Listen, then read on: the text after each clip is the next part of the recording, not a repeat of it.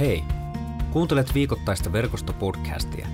Verkosto on pääkaupunkiseudulla toimiva evankelis-luterilainen seurakuntayhteisö. Podcast on kuunneltavissa Spotifyssa, SoundCloudissa ja Apple Podcastissa sekä katsottavissa YouTubessa. Lisää tietoa verkostosta löydät osoitteesta verkosto.net. Hyviä kuunteluhetkiä.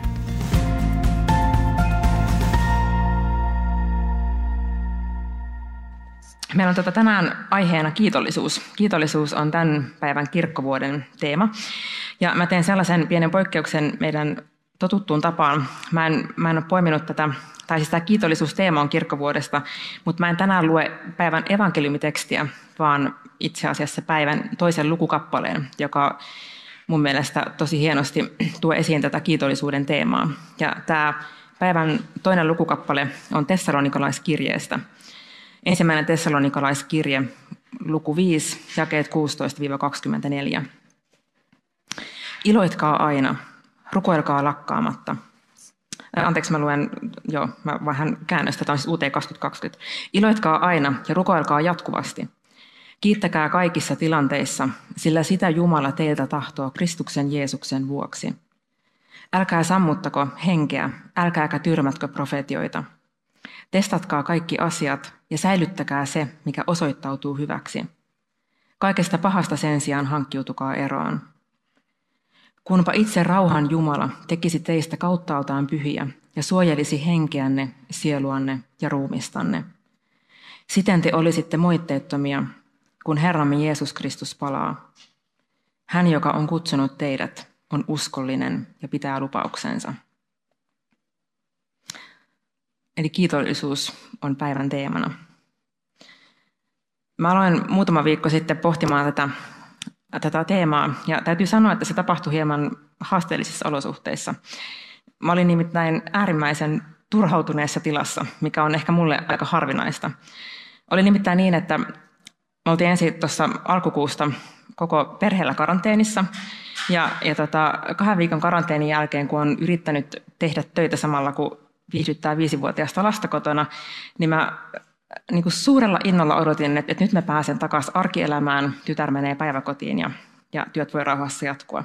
Ja siinä ei kestänyt kauhean monta päivää, kun tuli ensimmäinen syysflunssa ja taas samat haasteet jatkuu. Ja, ja sitten ei kestänyt siitäkään kauhean kauaa, mutta tytär siis ensin sairasta flunssaa ja sitten mä tajun, että nyt alkaa kurkussa olla semmoinen pieni raastirauta. Mä näin jo sieluni silmin, että mä soitan Markolle ja, ja tota, kerron hänelle hyvät uutiset, että, että mulla on tämä perjantain puhe, joka mulla siis oli viime perjantaina Kloussa nuorten aikuisten illassa puhe ja tänään kaksi puhetta. Niin mä jo kuvittelin sen, että mä soitan Markolle ja pyydän, että pykäätkö kasaan tuommoisen kolme puhetta tässä yhden vuorokauden varoitusajalla. Mä en pääse töihin. Mä, siis mä tajusin, että tämä on niin pahin hetki sairastua.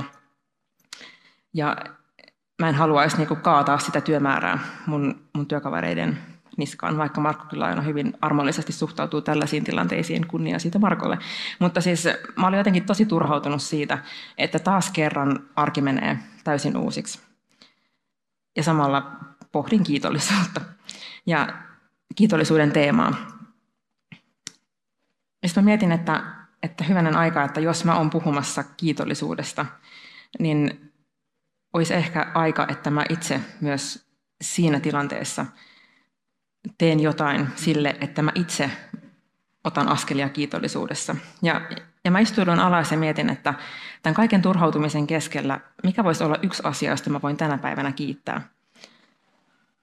Mä mietin, että no jos mä oon turhautunut siitä, että mä en ehkä pääse töihin, niin mä voin kiittää siitä, että paitsi että mulla on työpaikka, mä voin kiittää siitä, että on olemassa verkosto, jossa kokoonnutaan, mutta on olemassa maa, jossa me voidaan vapaasti kokoontua yhteen kiittämään Jumalaa ja, ja niin kristillisen sanoman ääressä kokoontua.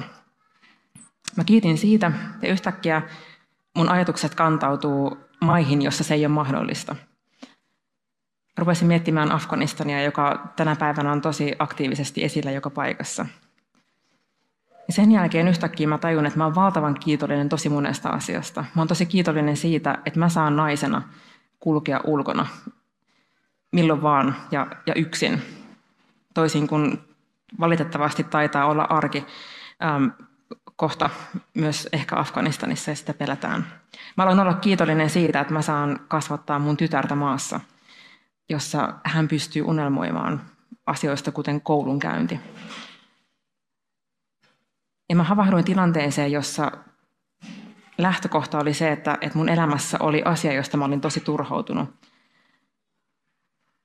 Mutta sen jälkeen, kun mä pysähdyin miettimään, että mikä on yksi asia, josta mä voin tänään olla kiitollinen, niin yhtäkkiä mä oonkin, mä oonkin hetkessä, jossa mun silmät on avautunut siitä, miten, miten hyviä, hyvin tosi moni asia on.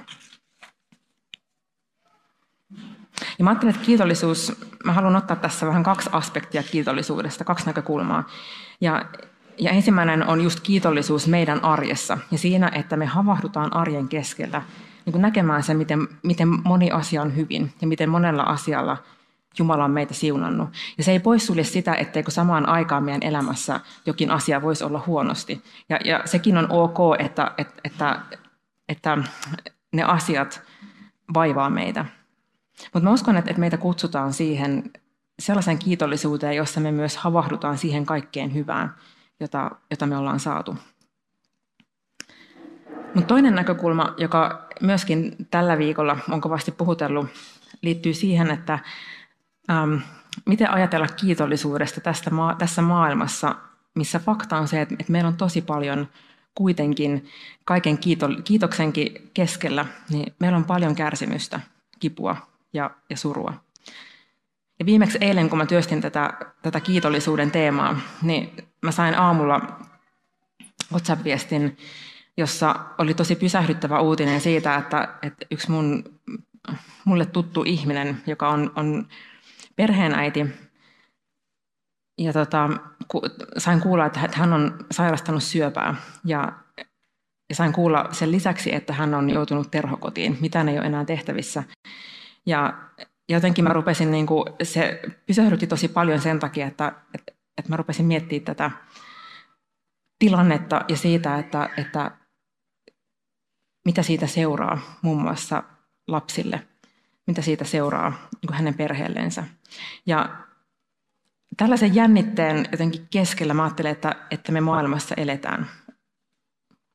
On, on maailma, jossa me ei päästä pakoon sitä, että, että me kohdataan kipua ja surua ja kärsimystä, joko itse omassa elämässä tai sitten meidän läheisten elämässä. Mutta toisaalta meillä on raamattu, joka on yhtä lailla kirjoitettu sellaisen maailman keskellä, missä on kärsimystä ja kipua. Ja silti me luetaan raamatun lehdiltä kehotuksia kiittää, kehotuksia iloita.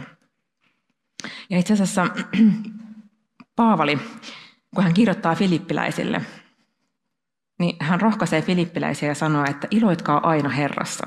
Hän itse, Paavali siis itse istui vankilassa, kun hän kirjoitti tätä kirjettä. Ja kuitenkin hän kirjoittaa, että, että iloitkaa, iloitkaa aina Herrassa. Mä ajattelin, että yksi avain tähän jännitteeseen, joka, joka tässä, tässä tuntuu olevan, on se, että kiitollisuus on itse asiassa, se on, toki se voi olla tunne ja toki se voi olla sitä, että me omassa arjessa, niin kuin mä äsken, äsken puhuin, niin omassa arjessa havahdutaan siihen kiitollisuuteen niistä asioista, joita me nähdään ympärillä. Mutta mä ajattelen, että kiitollisuus on pohjimmiltaan vielä enemmän. Kiitollisuus on tapa, jolla me katsellaan tätä maailmaa, meidän elämää ja ajallisuutta ja lisäksi myös iankaikkisuutta. Ja minusta hyvin kiteyttää tätä ajatusta se, mitä Jeesus sanoi vuorisaarnassa Matteuksen evankeliumissa luvussa 5. Hän sanoi, että tämä on tämä autuaksi julistamisen kohta. Ja yksi, yksi autuaksi julistamisen tästä, tästä tota niin, kohdasta on se, että Jeesus toteaa, että autuaita olette te, kun teitä minun tähteni herjataan ja vainotaan, ja kun teistä valheellisesti puhutaan kaikkea pahaa. Ja sitten hän jatkaa, iloitkaa ja riemuitkaa, sillä palkka, jonka te saatte taivaassa, on suuri. Ja mä ajattelen, että tässä puhutaan ihmisistä, joita herjataan, joita vainotaan, joista puhutaan pahaa.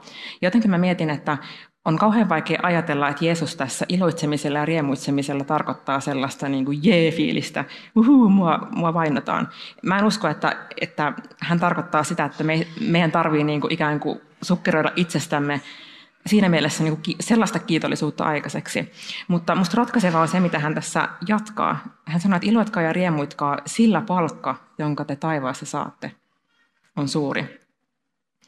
Eli toisin sanoen se kiitollisuus, sen itse asiassa se, se, mihin se linkittyy, ei ole tässä ajassa, ei ole tämän ajan olosuhteissa, vaan iankaikkisuudessa. Jossain, missä asiat eivät muutu – siellä, missä meillä on iankaikkinen toivo. Mun toinen äh, raamatukohta, joka tähän liittyen on puhutellut kovasti, ja itse asiassa joka on puhutellut aika paljonkin kärsimykseen liittyen, on psalmi 73. Siinä nimittäin psalmi 73 tämä kirjoittaja käy hyvin rehellistä niin keskustelua ja pohdintaa, tämmöisiä miksi-kysymyksiä. Hän muun muassa miettii, että miksi väärämieliset menestyy, miksi niin kuin, miksi asiat tapahtuu näin niin kuin ne tapahtuu. Ja hän itse asiassa toteaa tässä psalmissa, että minä mietin ja mietin ymmärtääkseni kaiken tämän, mutta minulle se oli liian vaikeaa. Hän toteaa, että hän ei saa vastausta tähän miksi-kysymykseen. Mutta mä ajattelen, että tässä psalmissa näkyy, että hän löysi kuitenkin vastauksen. Hän nimittäin sanoo, että viimein tulin Jumalan pyhäkköön. Ja hän jatkaa vähän sen jälkeen, kuitenkin minä saan aina olla luonasi. Sinä pidät kädestäni kiinni. Taivaassa minulla on sinut. Sinä olet ainoa turvani maan päällä. Vaikka ruumiini ja sieluni nääntyy, Jumala on kallioni, minun osani iankaikkisesti. Ja sitten mun mielestä tämä huipentuma, mutta minun onneni on olla Herraa lähellä. Tästä tulee myös tämä tunnettu virsi. Minä turvaan Herraan Jumalan, Jumalaani. Tämä psalminkirjoittaja ensi kysyy miksi-kysymyksiä ja tajuaa, että taivaan tällä puolella me ei kyetä ymmärtämään, miksi, miksi tapahtuu epäoikeudenmukaisuutta, miksi tapahtuu monia niitä asioita, joita, joista varmaan meistä jokainen kysyy, että miksi.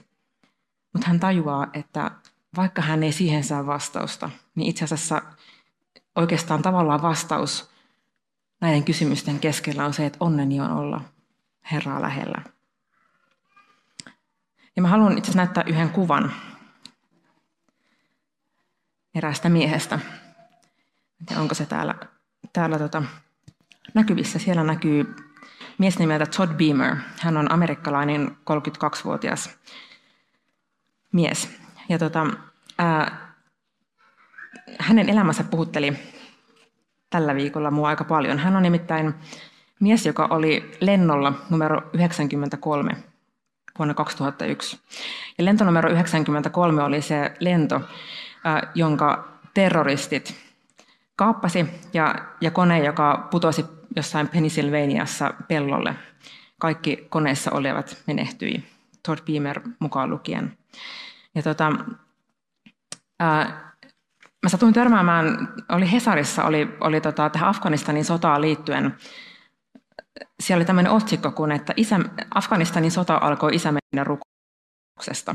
Ja, ja mua rupesi kiinnostaa se, että tämä isä meidän rukous, mä rupesin lukemaan, että, että kuka on tämän isä meidän rukouksen lukenut. Mä ajattelin, että se on joku George W. Bush on, on sotaan lähtiessä rukoillut.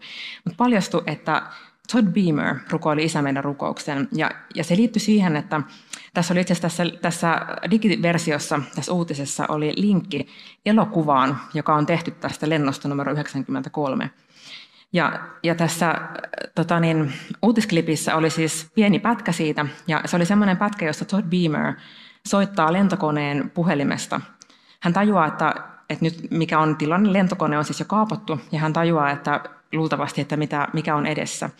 Ja hän soittaa lentokoneen puhelimesta ja se yhdistyy tämmöiselle operaattorille ja, ja operaattorin esimiehelle nimeltä Liisa.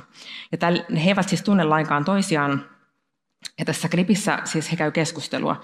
Ja, ja muun muassa Todd sanoo siitä, että hän kertoo, että hänellä on vaimo ja hänellä on kaksi pientä lasta ja vaimo on raskaana. Hän odottaa kolmatta ja hän pyytää Liisalta, että voitko kertoa heille, miten paljon hän heitä rakastaa. Hän jättää niin kuin viimeisiä jäähyväisiä. Hän tajuaa, että, että todennäköisesti me ei selvitä tältä lennolta. Ja se oli, se oli monella tavalla tosi koskettava pätkä. Ja vielä nähdä se, niin kuin se, mä vielä googletin tämän miehen kuvan ja vielä koskettavaa nähdä niin kuin vielä tämä kuva ja, ja ymmärtää, että mitä hänelle tapahtui. Mutta kaikkien puhuttelevinta tässä pätkässä oli se, että aivan lopussa, ennen kuin hän lopettaa puhelun, niin hän sanoi tälle, tälle operaattorin esimiehelle, hän sanoi, että voitko rukoilla yhdessä mun kanssa Isä meidän rukouksen. He rukoilee, rukoilee yhdessä Isä meidän rukouksen. Täältä Todd laskee puhelimen ja he lähtee hyökkäämään sinne lentokoneen ohjaamoon yrittäen kaapata vallan itselleen näitä terroristeja epäonnistuen. Ja me tiedetään, että kukaan heistä ei selvinnyt. Tämä on, siis valtava tragedia. Voi vain kuvitella, että jos pelkästään tämän Todin elämä koskettaa ja, se tieto, niin kuin se, että me nähdään pieni pilkahdus hänen elämästään, niin kun me mietitään vielä, että se kone on ollut täynnä ihmisiä, jo, joilla on tämmöisiä storeja ja oma elämäntarinansa, niin se on aivan valtava tragedia. Mutta jotenkin mua jäi puhuttelemaan siinä klipissä Isä meidän rukous, jonka hän aivan viimeisenä sanoi, että rukoillaan Isä meidän rukous. Ja se, mikä siinä puhutteli niin valtavasti, oli se, että, että mä ajattelin, että se jotenkin todella upealla tavalla niin puhuu siitä, että nimenomaan tästä toivosta, joka on, on iankaikkisuudessa. Ja se on sellaista toivoa, kun Jeesus vertauksessa puhuu siitä, että kootkaa aarteita sinne, minne, kootkaa aarteita sinne missä ruoste ja koi ei tee tuhojaa. Ja mä ajattelen, että Todd ymmärsi valtakunnan, joka on vielä suurempi kuin yhdenkään terroristin voima. Me tiedetään, että hänen elämänsä niin kuin inhimillisesti katsoen päättyi tragedisesti. Tässä oli suuri tragedia. Mutta silti yksikään terroristi, yksikään niin kuin murhe tai kärsimys, joka tässä maailmassa on, ei koskaan kykene kukistamaan sitä tosiasiaa, että kuolema on kukistettu. Ja meitä kutsutaan ihan kaikkiseen elämään Jumalan lapsina, hänen rakastaminaan. Ja, ja mulle se Isä meidän rukous oli jollain tavalla voittohuuto siinä tilanteessa, jossa, jossa inhimillisesti katsoen tuli tappio. Se oli jollain lailla semmoinen julistus siitä, että tässä ei ole kaikki, joka kantautuu yli kaiken terrorismin, kaiken pahuuden. Ja mä ajattelen, että tänäkin päivänä, kun me luetaan uutisia Afganistanista ja, ja kuullaan uutisia lähimmäisistä, jotka kärsii, tai itse omassa elämässä kärsitään, niin meillä on toivo, joka on vielä korkeammalla kuin ne meidän olosuhteet. Ja jollain tavalla mä ajattelen, että tämä on sen kiitollisuuden ja kiitoksen se pohjimmainen ikään kuin lähde, johon meidät kutsutaan. Et, eli toisaalta on hienoa, että me kyetään arjessa.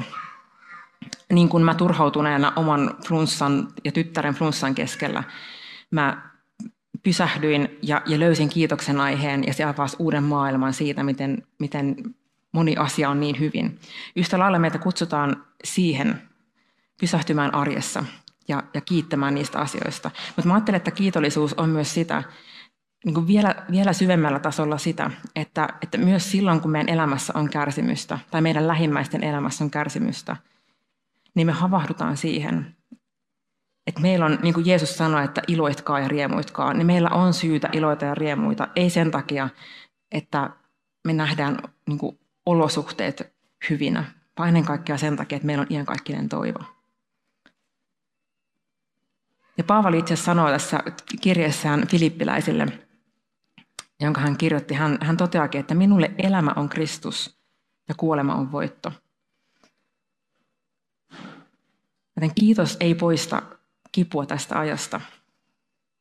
Ja tulee aikoja, jolloin me ei itse kyetä kiittämään. Ja silloin mä uskon, että meitä myös niin kuin yhteisönä ja seurakuntana ja, ja Kristuksen ruumiina kutsutaan niin kuin kantamaan silloin myös heitä, jotka, joilla elämässä on raskasta.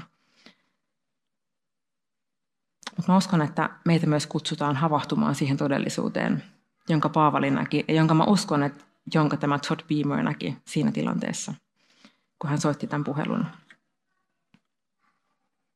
Ja mä haluankin haastaa sinua tulevalla viikolla siihen, että joka päivä mietit yhden asian, josta sä voit sinä päivänä kiittää. Ja kiitä siitä. Meillä on paljon aihetta kiitokseen. Mä myös annan toisen tehtävän.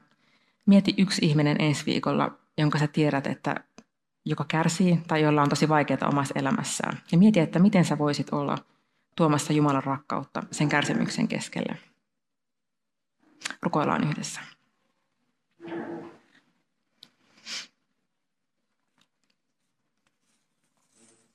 Taivallinen Isä, kiitos siitä, että meillä on ihan kaikkinen toivo. Me kiitetään siitä, että mitä ikinä me kohdataan tässä elämässä, oli se sitten hyvää tai, tai haasteellista, kärsimystä tai iloa, niin me saadaan todeta niin kuin psalmin kirjoittaja, että minun onneni on olla lähellä Jumalaa. Mä rukoilen sitä, Isä, että niinäkin hetkinä, kun me koetaan, että sä et ole lähellä, me saataisiin ymmärtää, että itse asiassa sä olet lähellä.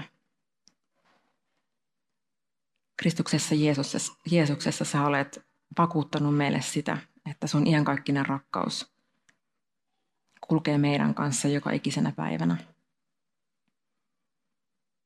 Auta meitä näkemään meidän arjessa ne asiat, mitkä tällä hetkellä on hyvin. Ja auta meitä myös näkemään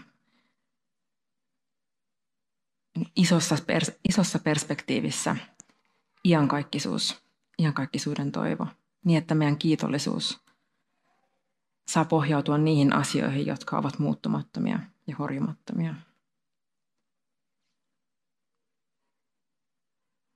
Mä Isä kiitän myös siitä, että me saadaan tulla sun eteesi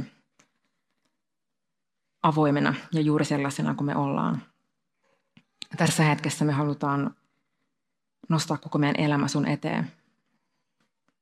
Kantaa ne asiat ja antaa ne asiat sulle, jossa me ei olla osattu elää niin kuin sä kutsut meitä elämään.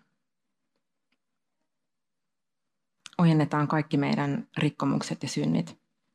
Tässä hetkessä me halutaan tunnistaa ja tunnustaa ne ja ojentaa ne se sun anteeksi antavan ja armollisen katseen eteen. Jeesuksen Kristuksen palvelijana Mä saan vakuuttaa sulle, että sun syntisi on Jeesuksessa Kristuksessa anteeksi annettu. Isän ja pojan ja pyhän hengen nimeen.